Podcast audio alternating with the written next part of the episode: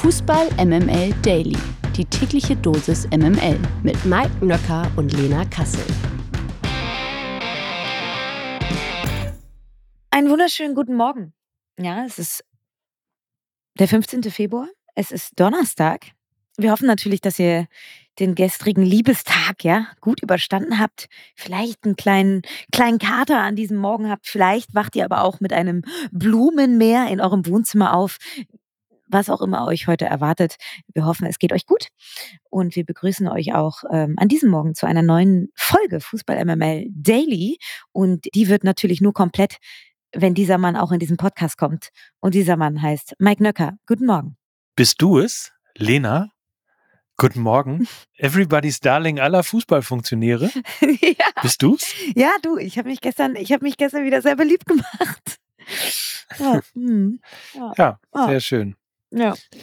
Wer sich fragt, Ah. warum Mike Nöcker das so schelmisch äh, sagt, der sollte vielleicht nochmal in die neue Folge Markus Lanz äh, reinhören und reinschauen. Da gibt's Antworten. Z. DF. So sieht's In aus. der Mediathek. Ja.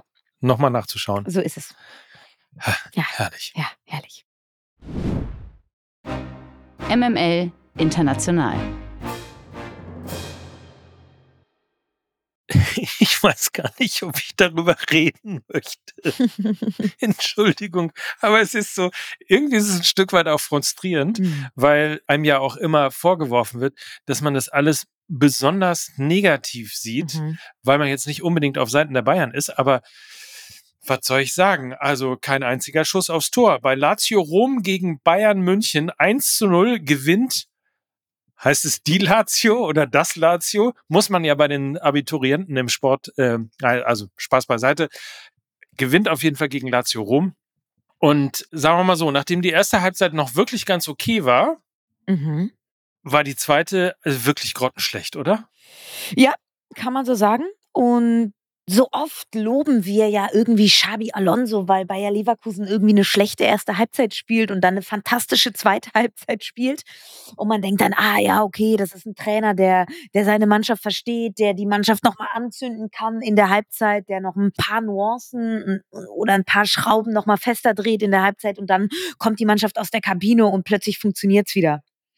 All das trifft nicht auf den FC Bayern aktuell zu es ist schon sehr bedenklich, finde ich. Also man steckt nicht drin in dem Binnenklima innerhalb dieser Mannschaft, aber von außen wirkt das schon sehr, sehr besorgniserregend, wenn eine Mannschaft aus der Halbzeit kommt und eine wesentlich schlechtere Leistung zeigt als in der ersten Halbzeit. Das wirft erstmal Fragen auf, weil man denkt dann so, okay, was wurde da in der Halbzeit besprochen? Hat der Trainer die Mannschaft nicht erreicht? Haben sie ein bisschen den Fokus verloren? Haben sie irgendwie ein bisschen Temperatur verloren, wie es in diesem Spiel halt weitergeht?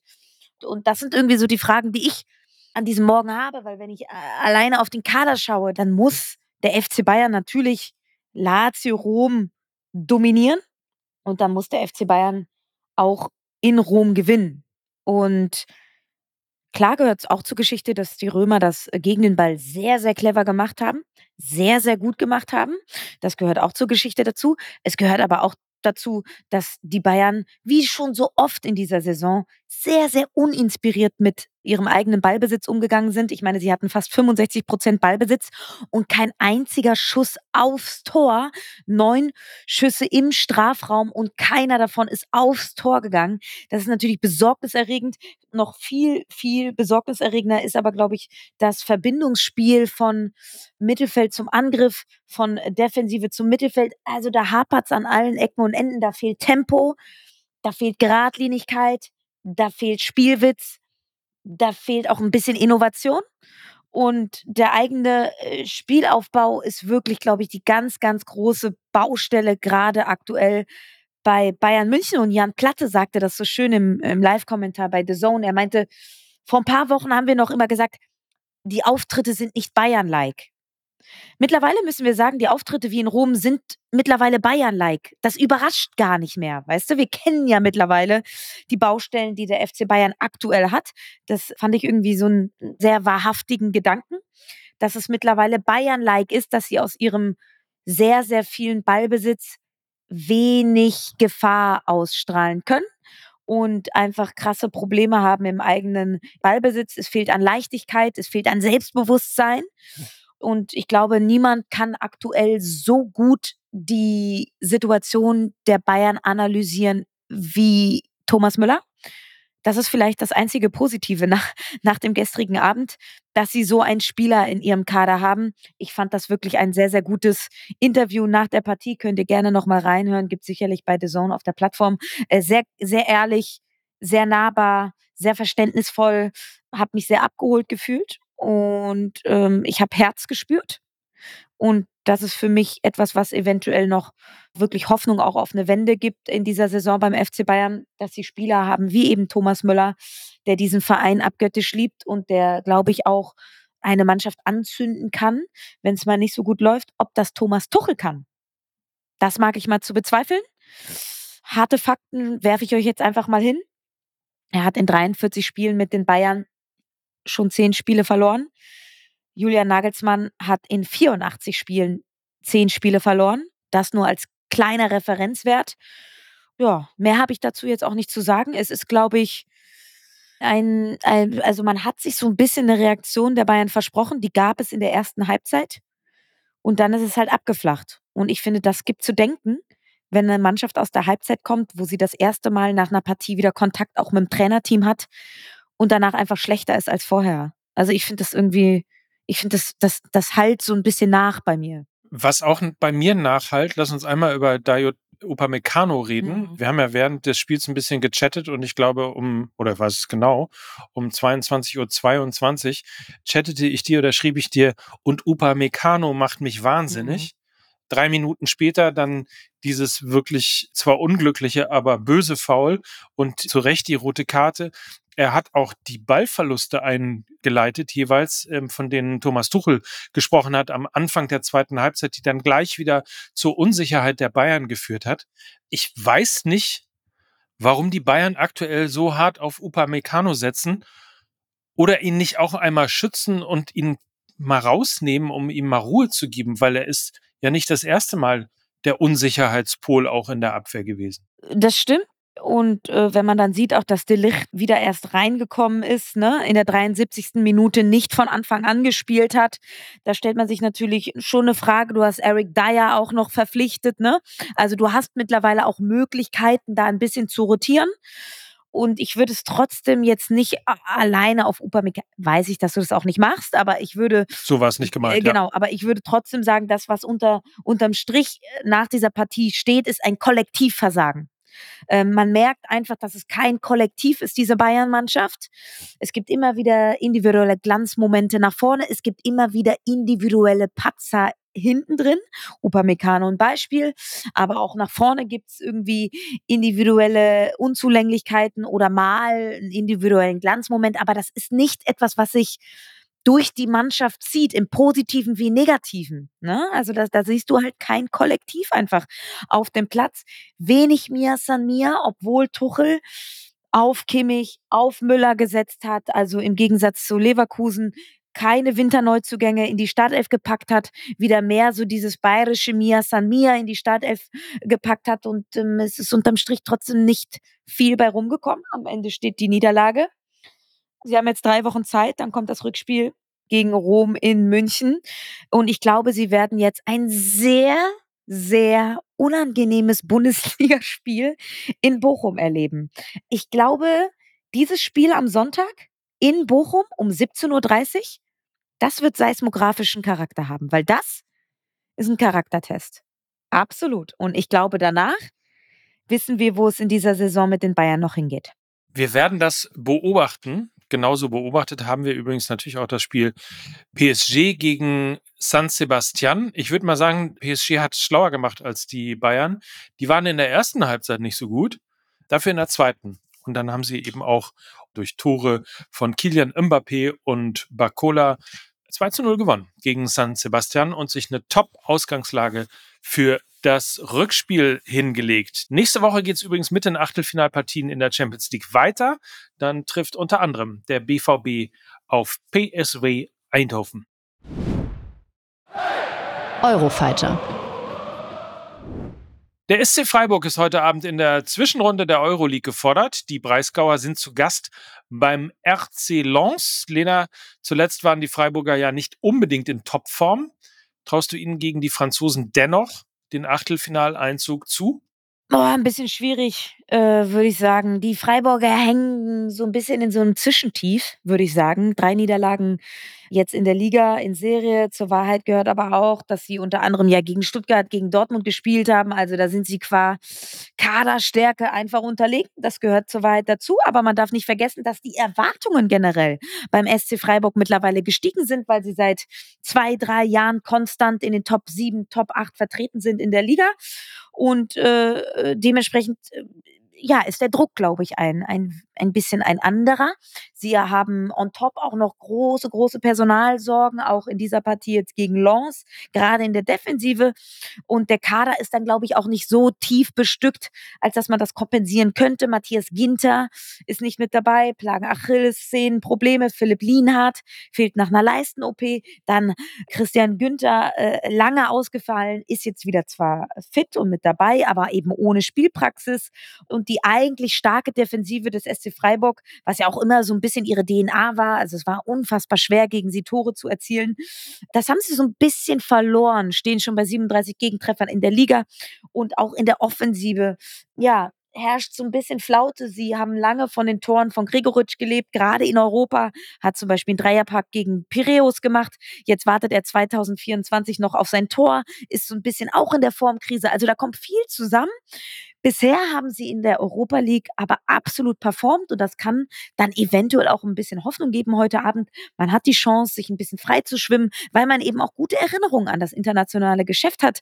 In sechs Gruppenspielen haben sie 17 Tore geschossen. Das ist irre, das ist viel.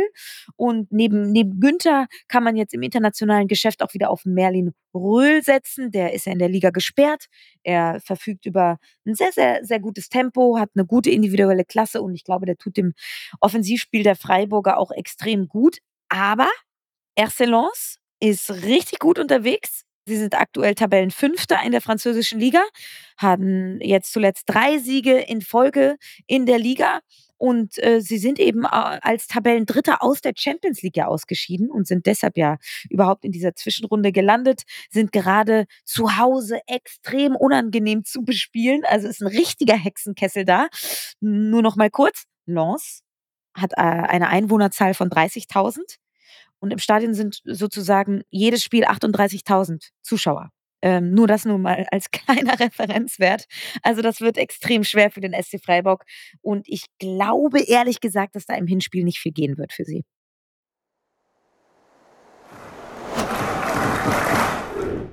Dann schauen wir mal auf die Frankfurter Eintracht, denn auch denen steht eine Auswärtsreise an. Heute Abend geht es in Belgien gegen Union Saint-Gilloise. Die Eintracht-Fans erhoffen sich in der Conference League natürlich den Einzug ins Achtelfinale, aber unter anderem zum Beispiel auch Union Berlin weiß, wie hart es ist, gegen Gilloise oder Saint-Gilloise zu spielen. Wie groß darf sich die Eintracht aus deiner Sicht denn Hoffnung auf einen Sieg bei diesem Auswärtsspiel machen? Ja, ich glaube, die Frankfurter stehen ich glaube, die Frankfurter haben ähnlich einen sehr, sehr guten Gegner vor der Brust wie der SC Freiburg. Gilloise, ein extrem unangenehmer Gegner am letzten Spieltag, hatten die Belgier ja überraschend mit 2 zu 1 gegen Liverpool gewonnen. Und in der vergangenen Saison, du hast es angesprochen, haben sie Union Berlin rausgeworfen, sind dann erst im Viertelfinale an Bayer Leverkusen gescheitert. Sie sind aktuell Tabellenführer in der belgischen Liga, spielen extrem körperlich, lassen extrem wenig zu, weil sie defensiv sehr kompakt stehen. Und ich glaube, das kann für die minimalistische Eintracht wirklich zum Problem werden, was Torchancen angeht. Sie sind zu Hause ungeschlagen in der Conference League, also Union Saint-Gilloise auch eine Heimmacht. Sie schalten wirklich gut in beide Richtungen um äh, und sind eben ein starkes Kollektiv. Sie haben richtig gute Ideen offensiv auch defensiv und haben extrem viel Geschwindigkeit. Und ich glaube, all das vermisse ich aktuell so ein bisschen bei der Eintracht. Sie befinden sich nach wie vor im Umbruch. Sie sind eben kein gefestigtes Kollektiv. Mut machen dürfte aus Eintracht-Sicht oder Hoffnung, dass Dina im Bimbe wieder mit dabei ist. Ist ein gutes Zeichen, hat ein gutes Grundtempo, kann Gegenspieler binden, kann Lücken reißen. Dafür fehlt aber leider Hugo Larsson. Der würde, glaube ich, äh, mit seiner Dynamik im zentralen Mittelfeld der Eintracht gut zu Gesicht stehen. Der ist nicht mit dabei. Und Dino Topmüller sagte jetzt in der Pressekonferenz, äh, jetzt ist Crunch-Time. Ja, das ist ein K.O.-Spiel, das ist ein Do-or-Die-Spiel. Das heißt, äh, die oder wir. Und sagen wir so, ich weiß jetzt nicht, ob die Eintracht schon in der Verfassung ist für so ein Do-or-Die-Spiel. Kommt eventuell zu früh, ähm, aber ich lasse mich gerne überraschen. Der Knaller des Tages. Dass ich wirklich, dass ich diese Nachricht nochmal verlesen darf, muss, wie auch immer. Mhm. Aber eigentlich hatte er seine Trainerkarriere für beendet erklärt. Jetzt kehrt, Achtung, Friedhelm Funkel nochmal zurück an die Seitenlinie. Der erste FC Kaiserslautern hat Funkel gestern nämlich als neuen Coach vorgestellt. Er folgt somit auf Dimitros Gramotzis, der erst Anfang Dezember am Betzenberg übernommen hat. Der Tabellen 16., das sagt der Tabellenplatz schon, ist aktuell natürlich super abstiegsgefährdet. Insofern weiß ich gar nicht, ist das eine Top-Lösung, Friedhelm Funkel? Ich glaube schon, es ist einer, der sofort funktioniert, weil er die Liga kennt, weil er Abstiegskampf kennt, weil er eine intrinsische Ruhe mit sich bringt, ob seines Alters, ob seiner Erfahrung. Ich glaube, er muss niemandem mehr was beweisen. Das ist das Schöne, ne? Wie geil, oder?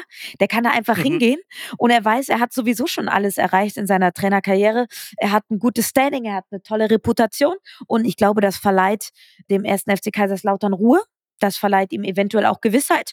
Also von daher halte ich es für eine absolute Top-Lösung. Er hat sich ja eigentlich schon zurückgezogen. Friedhelm Funkel äh, hat dann gesagt, er spürt wieder so ein bisschen was. Ich glaube, der hat richtig Bock. Also ich finde das, ich finde das eine gute Lösung, ja. Wer übrigens Lust hat, äh, ich meine, wenn wir schon dabei sind, ich habe die Telefonnummer von Ewald Lienen. Also wer nochmal Lust hat auf Ewald Lienen an der Seitenlinie, ich kann da auf jeden Fall was vermitteln. Die MML Gerüchteküche. Im Dezember 2025 wird bei Borussia Dortmund bekanntlich ein ziemlich interessanter Posten frei. Es geht um nicht mehr und auch nicht weniger als die Position des Geschäftsführers.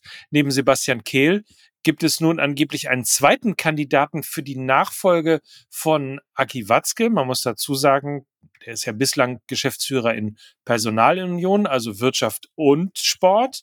Und genau diesen Bereich will er natürlich abgeben. Und laut Sportbild soll nämlich auch Markus Krösche, da ist er wieder, am Rennen um den freien Posten teilnehmen. Kehl sei demnach zwar weiterhin auch für die Geschäftsführung die wahrscheinlichere Option, doch auch Krösche würde im Falle einer Anfrage wohl nicht ablehnen. Bis 2025 ist Krösche noch bei Eintracht Frankfurt als Sportvorstand gebunden und entwickelt den Verein seit einigen Jahren ja kontinuierlich weiter. Ist ja unter anderem Europapokalsieger geworden.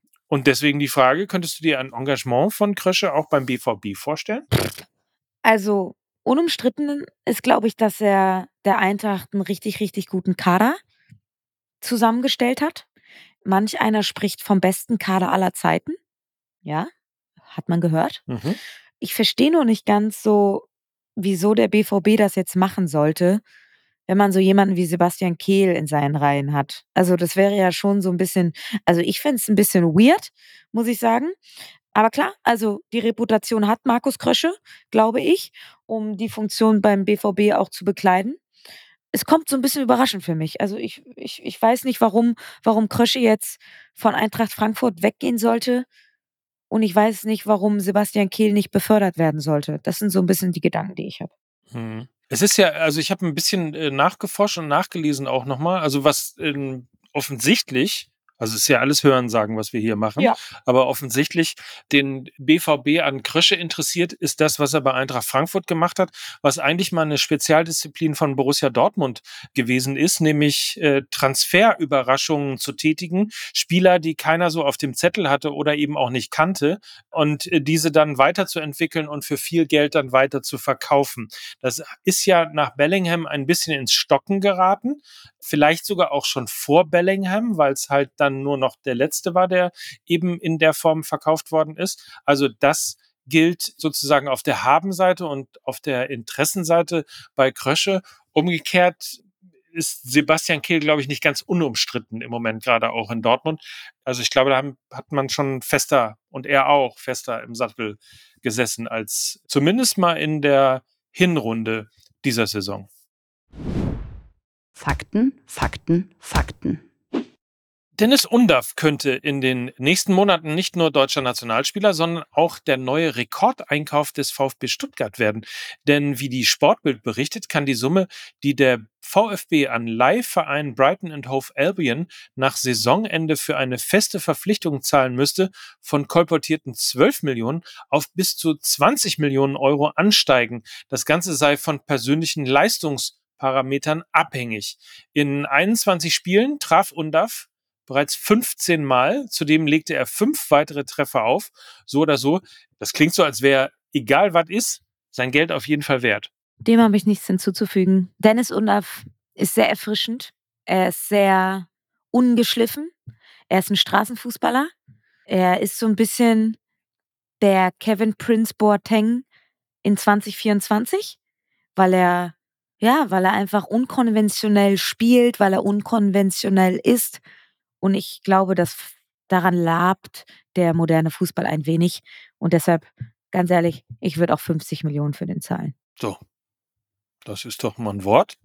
Dann machen wir einen Deckel drauf auf die heutige Folge. Wir hören uns morgen wieder. Heute ist ja kein Fußball. Ach doch, Heute ist ja Euroleague. Heute ne? ist Euroleague, genau richtig. Ja, ja guck ich Schlag auf Schlag. Ja, guck ich natürlich. Schlag auf Schlag. Ja, und dann reden wir und dann reden wir morgen schon wieder äh, darüber in der neuen Folge Fußball MML Daily. Bis dahin, ihr lieben Dailies, habt einen feinen Tag und macht's euch schön. Oder muckelig, wie Lena immer sagen würde. So ist es. Macht's euch muckelig. Und das waren für euch heute Lena Kassel und Mike Nöcker für Fußball MML. Tschüss. Tschüss. Dieser Podcast wird produziert von Podstars bei OMR.